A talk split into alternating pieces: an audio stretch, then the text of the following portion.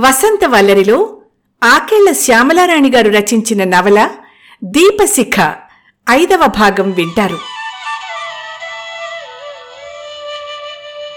ఐదు నిమిషాల్లో అంబులెన్స్ వచ్చింది. అంతే. ఆ తర్వాత ఏం జరిగిందో నాకు తెలియలేదు. ఎప్పటికో నాకు తెలివచ్చింది. నేను కేదార్ చేతుల్లో ఉన్నానని మాత్రం తెలిసింది. లేవడానికి నాకు అణుమాత్రం శక్తి కూడా లేదు. అతని పెదాలు నా చెవి దగ్గరగా కుసగుసమంటున్నాయి అవి స్వీట్ నథింగ్స్ కావు. సారీ దీపు.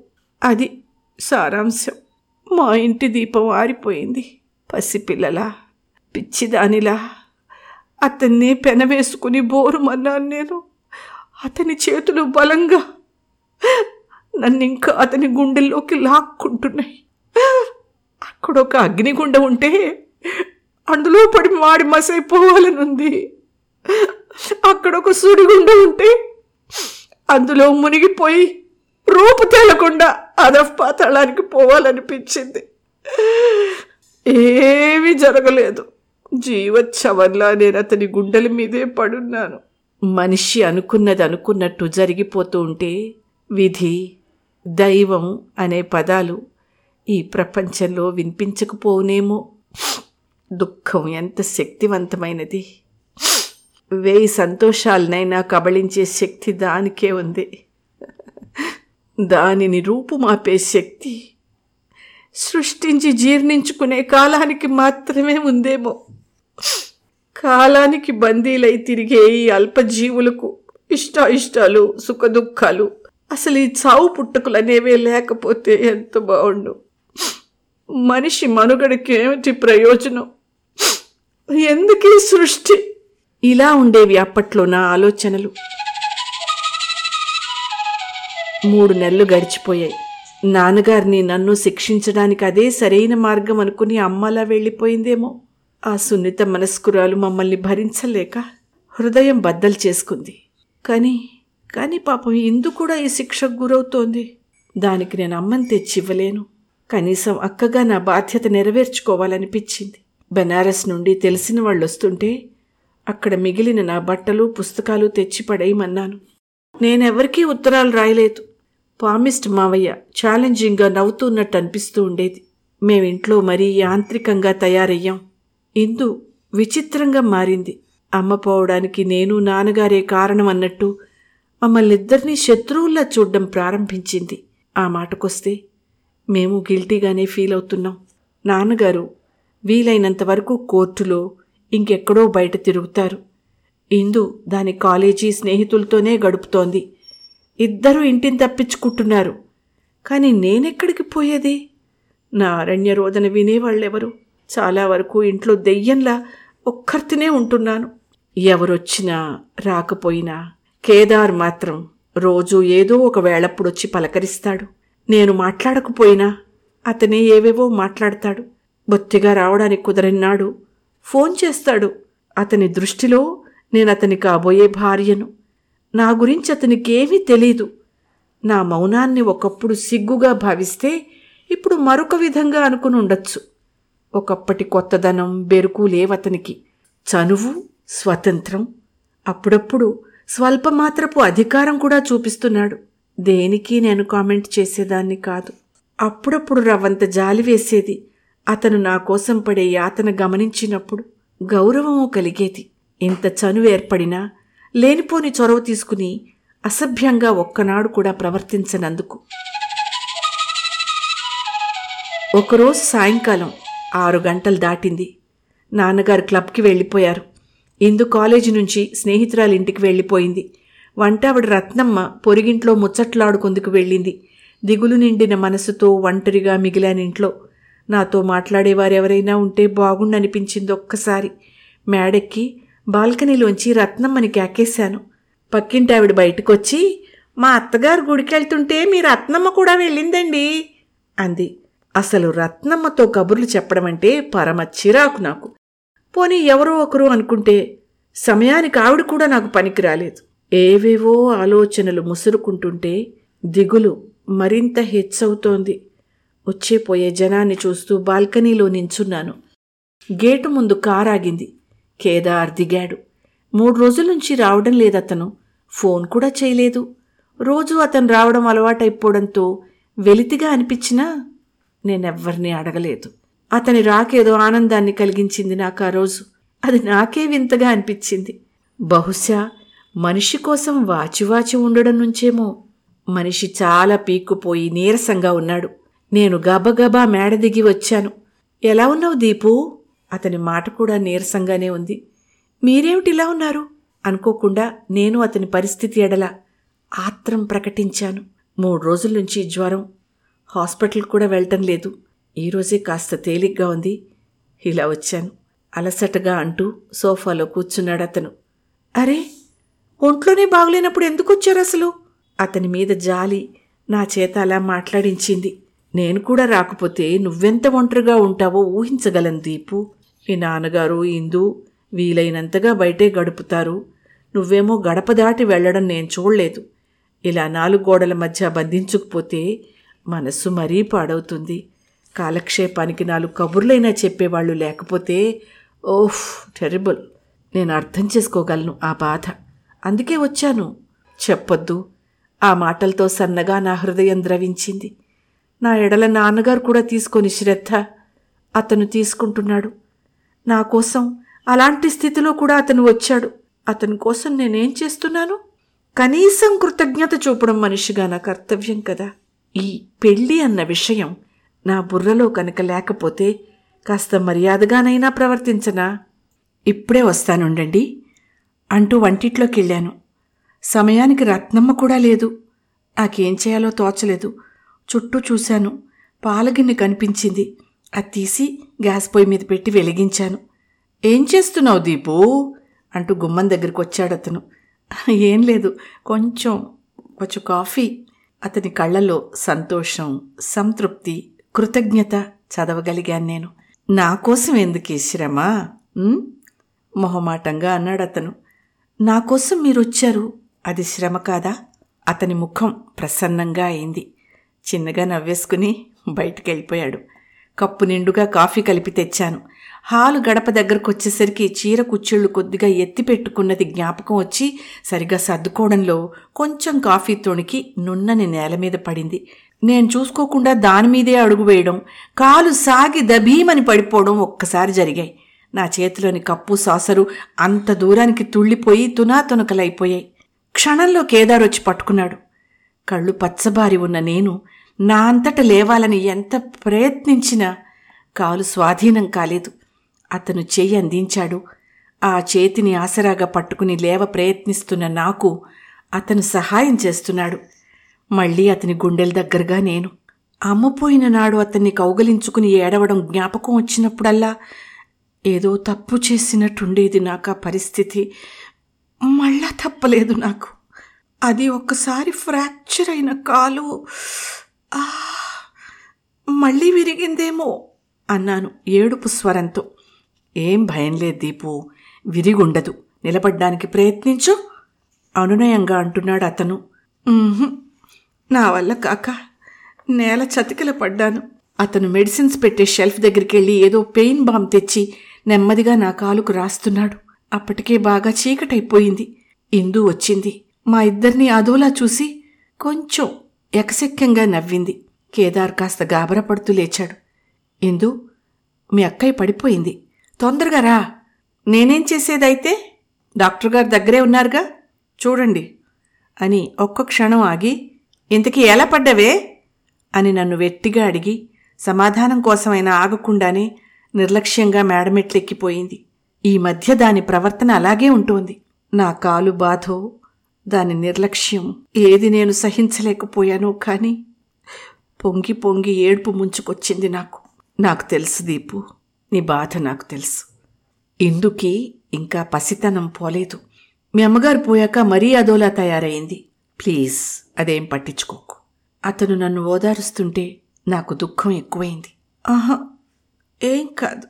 కాలు నొప్పిగా ఉంది అన్నాను చిన్నపిల్లల. నన్ను జాగ్రత్తగా నడిపించుకొచ్చి సోఫాలో కూర్చోపెట్టాడు. చూసావా నా కాఫీ చేయబోయి ఎంత దెబ్బతిన్నావో అంటే మాత్రం నాకు కొంచెం కష్టం అనిపించింది. ఇవ్వలేకపోయాను కదా చివరికి. ఏం బాధపడకు దీపు. ఇకపై రోజు నీ చేతి కాఫీయే తాగుతాను కదా. నేను నిస్సహాయంగా కళ్ళు మూసుకున్నాను. అతను అర్ధగంట తర్వాత వెళ్ళిపోయాడు. నాన్నగారు ఎందుకో తొందరగా వచ్చేశారు ఆ రోజు. వస్తూనే. దీపు! దీపు! అంటూ ఆత్రంగా నా గదిలోకి వచ్చారు అది కేదార్ మహత్యమేనని నేను గ్రహించుకున్నాను. దెబ్బ తగిలిందట? ఎలా ఉందిరా? ఎలా ఉందమ్మా దీపు? కంగారు పడుతున్నారాయన. ఇందు అప్పుడే వచ్చి పోన్లేండి నాన్నగారు దానికి మరో ఛాన్స్ వచ్చింది. డాక్టర్ గారు అచ్చంగా ఒడ్డి మంగలిలా కాళ్ళెలా పడతారో వగైరా వగైరాలు తెలిసాయిగా? ఇందు గదిమేరాయన కాసేపు నన్నెగాదిగా చూసి వెళ్ళిపోయిందది. నేను తలదించుకున్నాను ఆ రోజు రాత్రి కూడా నాన్నగారి గదిలో నుండి సిగరెట్ వాసన వచ్చింది అంటే ఆయనకు నిద్ర పట్టలేదన్నమాట. మర్నాటికి నా కాలు నొప్పి కొద్దిగా తగ్గింది. మెక్కుకుంటూ నెమ్మదిగా ఇంట్లో తిరుగుతున్నాను. పది గంటలయ్యేసరికి యథాప్రకారం ఇల్లు బోరుమంటూ తయారైంది.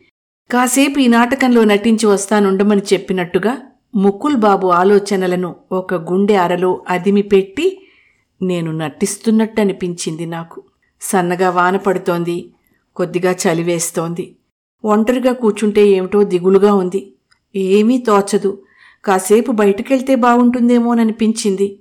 షాల్ కప్పుకుని హ్యాండ్ బ్యాగ్ తీసుకుని గేటు దగ్గరకొచ్చాను. నాన్నగారిని కోటు దగ్గర దించేసి డ్రైవర్ మల్లయ్య ఎందుకో కార్ తీసుకుని మళ్ళీ ఇటే వస్తున్నాడు. అతన్ని ఆపమని సౌజ్ఞ చేసి కారెక్కాను. ఎక్కడికెళ్ళాలమ్మా? అంటే ఏం చెప్పాలో తోచలేదు. అలా మార్కెట్కేసి అనేశాను. కారు ముందుకు సాగింది. మధ్యలో ఎందుకో మల్లయ్య ఓ ఇంటి ముందు కారు ఆపాడు. ఇక్కడెందుకు ఆపావు? అన్నాను ఆశ్చర్యంగా. నాన్నగారు చిన్న పని చెప్పారమ్మా. ఇంతకీ ఇల్లు ఎవరిది? మన ఇంటికి వస్తుంటారే ఆ డాక్టర్ బాబు గారిది. ఆయనకేదో ఉత్తరం ఇచ్చిరమ్మన్నారమ్మా. మల్లయ్య అలా చెప్పగానే నా గుండె ఎద్దాడద్దాడ కొట్టుకుంది. నాన్నగారు కేదారికి ఉత్తరం రాయడమేమిటి? అంతగా ఏదైనా చెప్పాలంటే నిన్ననే కలిశారే. లేక మరీ తొందరగా చెప్పాల్సిన కబురైతే ఫోన్లో చెప్పచ్చు కదా. అసలు ఈ ఉత్తరం ఎందుకు రాయాల్సి వచ్చింది ఈ ఉత్తరంలో ఈ ఉత్తరంలో. మల్లయ్య ఆ లెటర్ లేతే నేనిస్తాను. నా బుర్ర చురుకుగా పనిచేసింది. అతని దగ్గర నుంచి ఉత్తరం తీసుకున్నాను. నువ్వెళ్ళి కాస్త ఈ లిస్ట్లో ఉన్న వస్తువులు కొని తీసుకురావా? అని చెప్పి చిన్న కాగితం మీద నాలుగు టాయిలెట్ సామాన్ల పేర్లేవో గిలికేసి డబ్బు చేతిలో పెట్టి సాగనంపాను. అంతవరకు ఉన్న చలి తగ్గిపోయి ఒళ్ళంతా చెమటలు పట్టింది. ఏం రాసి ఉంటారో ఈ లెటర్లో? అప్పుడే అంటించిన కవర్ అది. బయట చెమ్మగా ఉంది. అట్టే జాప్యం చేయకుండా నెమ్మదిగా విప్పా. అక్షరాల వెంట చకచక పరిగెత్తాయి నా కళ్ళు. డియర్ కేదార్ నీకిలాంటి క్షమాపణ ఉత్తరం రాయాల్సి వస్తుందని నేనెప్పుడూ అనుకోలేదు.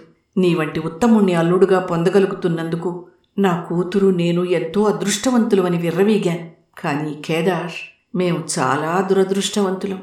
నిన్ను పొందగలిగే అదృష్టం మాకు లేదు అని స్పష్టమైపోయింది. దీపు విషయంలో నా అంచనా తారుమారైంది. దాని అభిప్రాయం తెలుసుకోకుండా దాని తరఫున మాటివ్వడం నాది తప్పే. దీపుకి నీపై నేననుకున్న భావన కలగలేదు. నాకెన్నడూ ఎదురు చెప్పని దీపు ఎంత ప్రయత్నించినా నాతో రాజీ పడలేకపోయింది. చివరికి మీ అందరినీ బాధకి గురి చేస్తున్నాను. నేను ఎడతెగని రంపపు కోతను అనుభవిస్తున్నాను. నిన్ను క్షమించమని అడగడానికి నాకు నోరు రావటం లేదు ముఖం చెల్లటం లేదు. అందుకే ఈ ఉత్తరం. నిన్న నువ్వన్న మాట అక్షరాలా నిజం. నేను దీపుని నెగ్లెక్ట్ చేస్తున్నాను. అది ఒంటరితనంతో ఎంత బాధపడుతోందో నేను యోచించలేదు. అంతేకాదు అసలు విషయాన్ని నీకు తెలియచేయకుండా నిన్ను ఒక ఆశతో ఉంచానని కూడా ఆలోచించలేదు. దీపు వాళ్ళమ్మ పోయిన దుఃఖంలో నేనేం చేస్తున్నాను? ఎలా ఉంటున్నాను? నాకే తెలియటం లేదు. అది నా జీవితంలో తీరని లోటు. దానికి తోడు కోరని వరంలా లభించిన నిన్ను కూడా చేజేతులా దూరం చేసుకుంటూ వట్టి నిర్భాగ్యుండని నిరూపించుకుంటున్నాను. నువ్వు క్షమించాలనుకున్న నా దురాశను మన్నించు ఆశీస్సులతో నా తల తిరుగుతున్నట్టు అనిపించింది గొంతు తడారిపోయింది. అమ్మాయి గారు లోపలికి రండమ్మా. ఎదురుగా ఒక ముసలామి నించుని పిలుస్తోంది నన్ను. ఎవరు నువ్వు? ఉత్తరం నా హ్యాండ్ బ్యాగ్లో కుక్కుకుంటూ అడిగా. డాక్టర్ బాబుకి ఇంటి పని వంట పని చేస్తానమ్మా. ఆయనున్నారా? కొంచెం తడబడింది నా కంఠం. అది ముసిముసిగా నవ్వుకుంది. లేరమ్మా ఆసుపత్రికి వెళ్ళారు. ఆయన లేకుంటేనేమమ్మా మీ ఇంటికి మీరొచ్చారు. రండమ్మా లోపలికి. చనువుగా చేయి పట్టుకుంది ముసలమ్మ. నాకంతా గందరగోళంగా ఉంది. మీరొచ్చి లోపలికి రాకుండా వెళ్ళిపోయారని తెలిస్తే బాబు నన్ను చంపేయుడు? నా చేయి పట్టుకుని లోపలికి లాక్కుపోయింది బలవంతంగా. కూర్చోండమ్మా మంచి కాఫీ పట్టుకొస్తాను అని చెప్పి లోపలికెళ్ళింది. నేనెవరో ఈ ముసలమ్మకి తెలీదే. ఎప్పుడో చూడనైనా లేదే. ఎందుకిలా మాట్లాడుతోంది? నెమ్మదిగా లేచి పక్క ద్వారంలోకి తొంగి చూశాను. అది అతని బెడ్రూమ్ అతని బెడ్ పక్కనే టేబుల్ మీద అతని ఫోటో ఆ పక్కన అదే ఫ్రేమ్లో నా ఫోటో.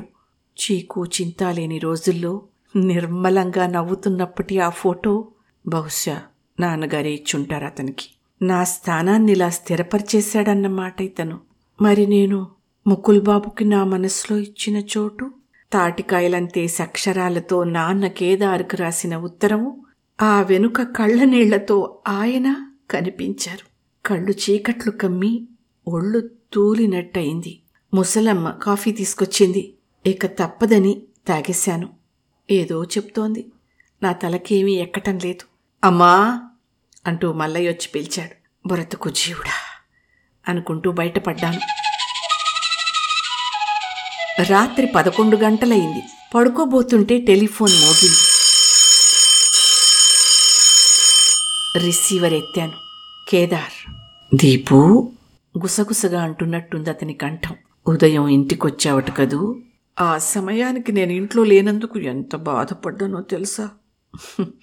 నేను ఎలా ఉన్నానో చూడాలని అంత కాలు నొప్పి బాధతో కూడా వచ్చావు కదూ? నా గురించి వరి అయ్యేదానివి నువ్వు ఉన్నావని అనుకుంటుంటే ఎంత బలం వచ్చినట్టుందో తెలుసా? నాకెన్నెన్నో కబుర్లు చెప్పాలని ఉంటుంది చేత కాదు.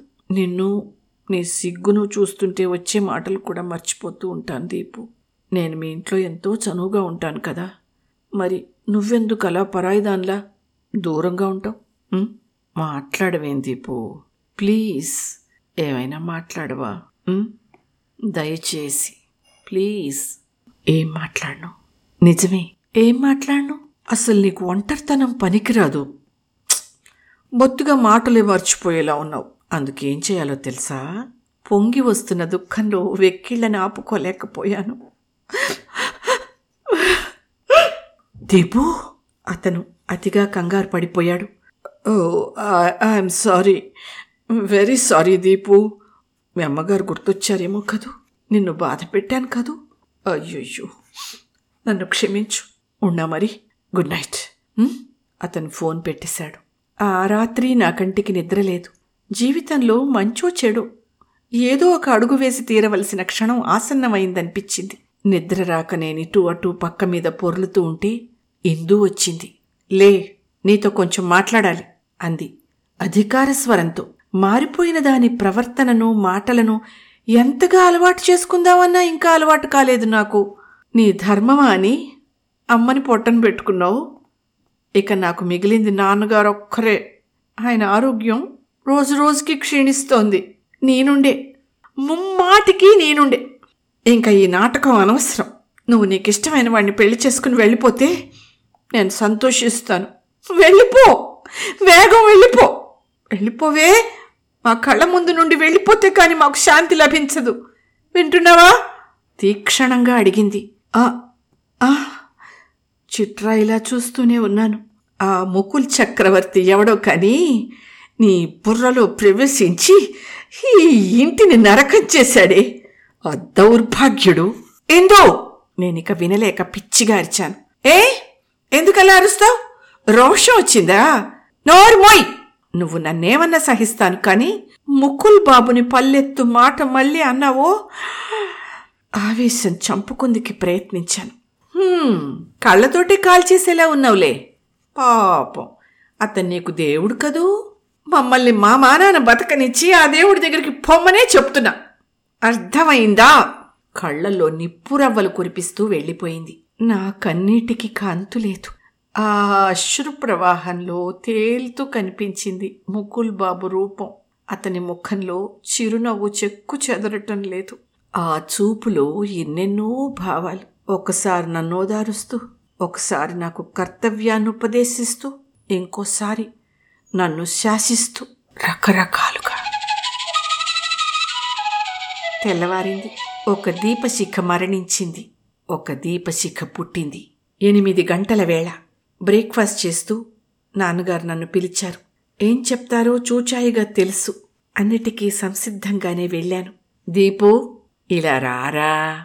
అతి ప్రేమగా ఎప్పటి నాన్నగారులా మారిపోయారాయన? నేను ఆయన దగ్గరగా కూర్చున్నాను. చూడమ్మా. కాలం అనేది ఎవ్వరి కోసం ఆగదు. మనమే కాలంతో పరుగులు పెట్టాలి. తల్లితో నడుస్తున్న పసిపిల్ల ఏదో కావాలని పేచీ పెట్టి నడి రోడ్డు మీద చతికిలపడిందనుకో తల్లి ఆ పిల్లను అలాగే వదిలేసిపోతే ప్రమాదం జరగదు.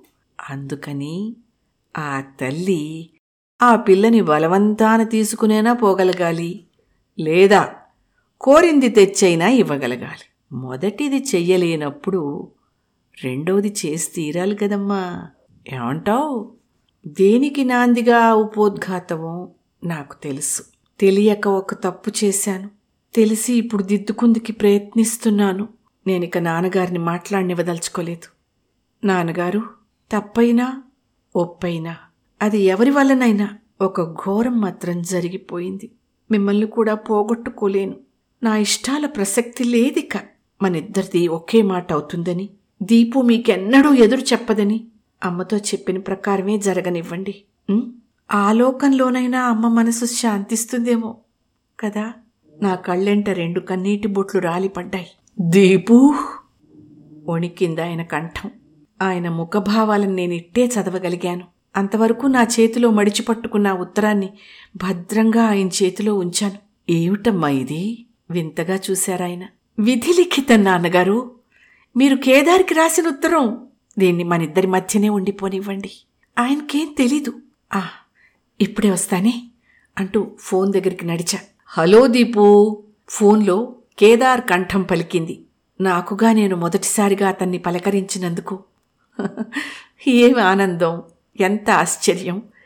ఆ సంతోషంలో ఏమేమో మాట్లాడాడు అతను నీకుగా నువ్వు పిలిచావంటే ఏదో విశేషం ఉండాలే అన్నాడు మెత్తగానే. ఏం లేదు. నాన్నగారు ఈ పూట భోజనానికి ఇక్కడికి రమ్మని చెప్పమన్నారు. మీతో మీతో ఏదో మాట్లాడాలట. రెక్కలు కట్టుకుని రాను? ఆ మాట నన్నెక్కడికో తీసుకుపోయింది.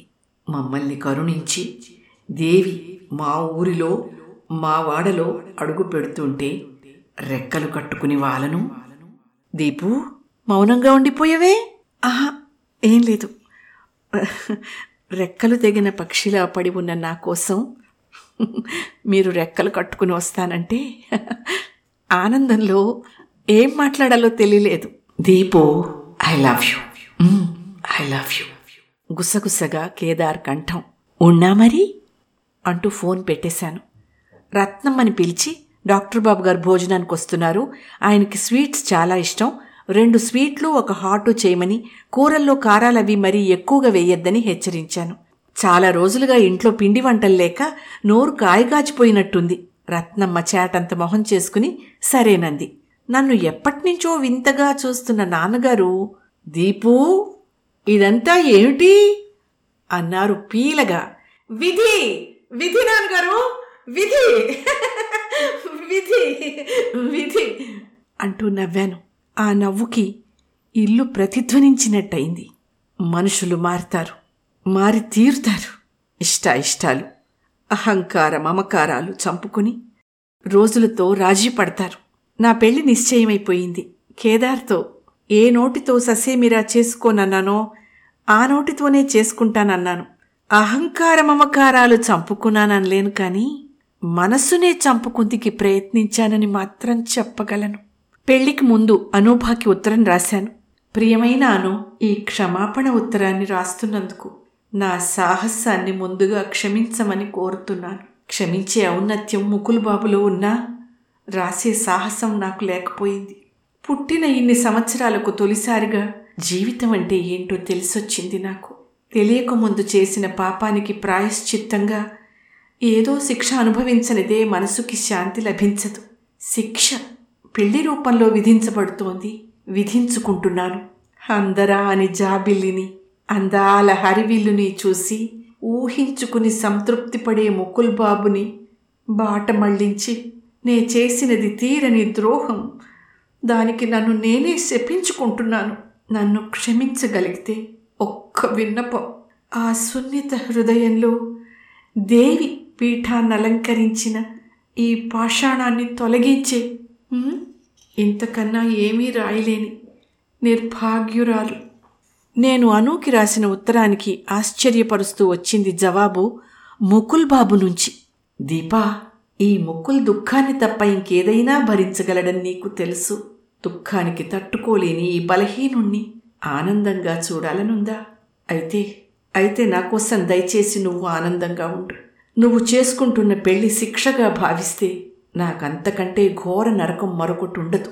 నీకు లభించిన జీవితంలో నువ్వు సంతృప్తిగా శాంతిగా బ్రతుకుతున్నావని తెలిసిన నాడే నాకు తృప్తిగా శాంతిగా ఉంటుంది. నేనొక సౌందర్య పిపాసిని.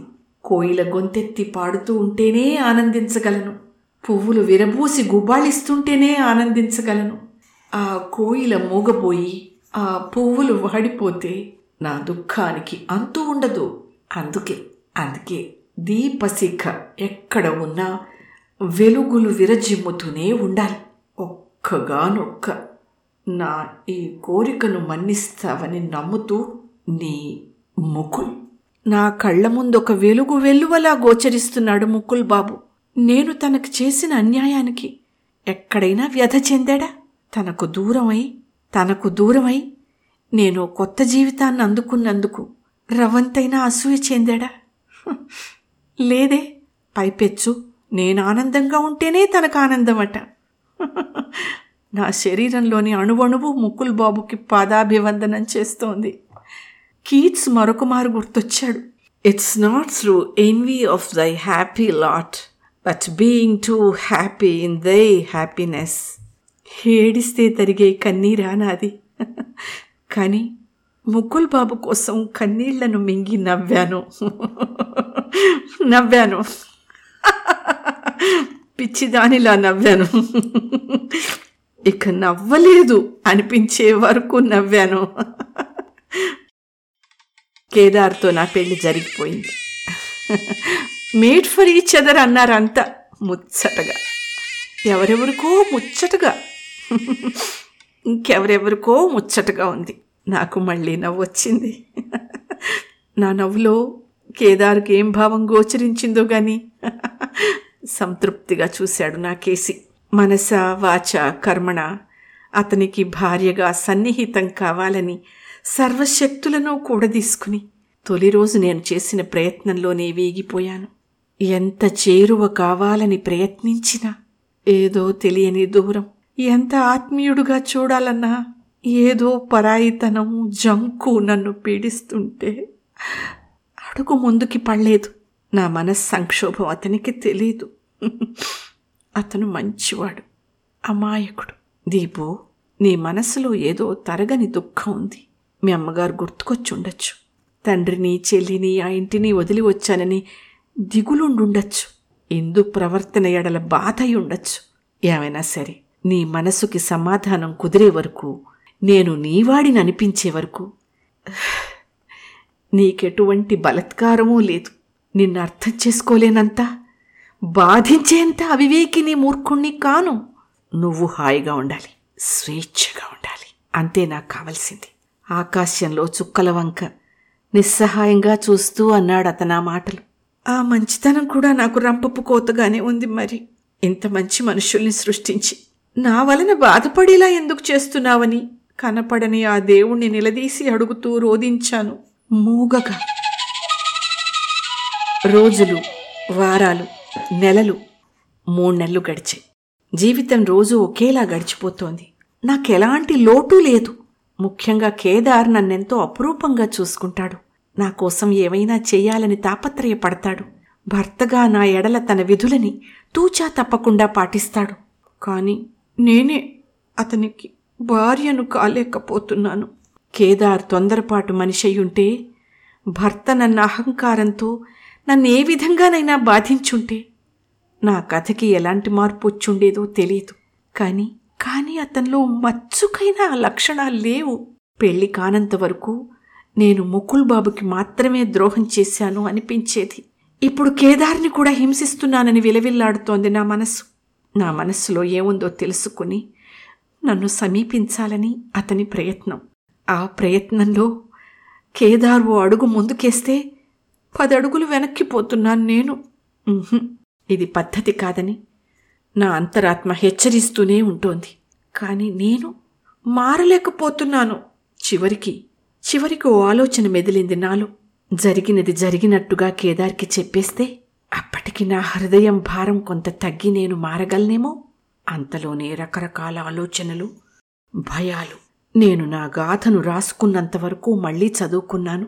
కేదార్ కాన్ఫరెన్స్కి వెళ్తూ అన్న మాటలు చెవుల్లోనే ఉన్నాయి. నేను హార్ట్కి బదులు మనస్సు గురించి చదువుకునుంటే బాగుండేదేమో.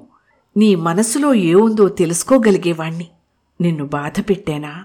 సారీ. ఈ పది రోజులు ఒంటరిగా ఎలా గడుపుతావు? కేదార్ వెళ్ళి మూడు రోజులైంది నేను నిశ్చయానికొచ్చాను ముకుల్ బాబు ఎవరో కేదార్కి తెలియాలి.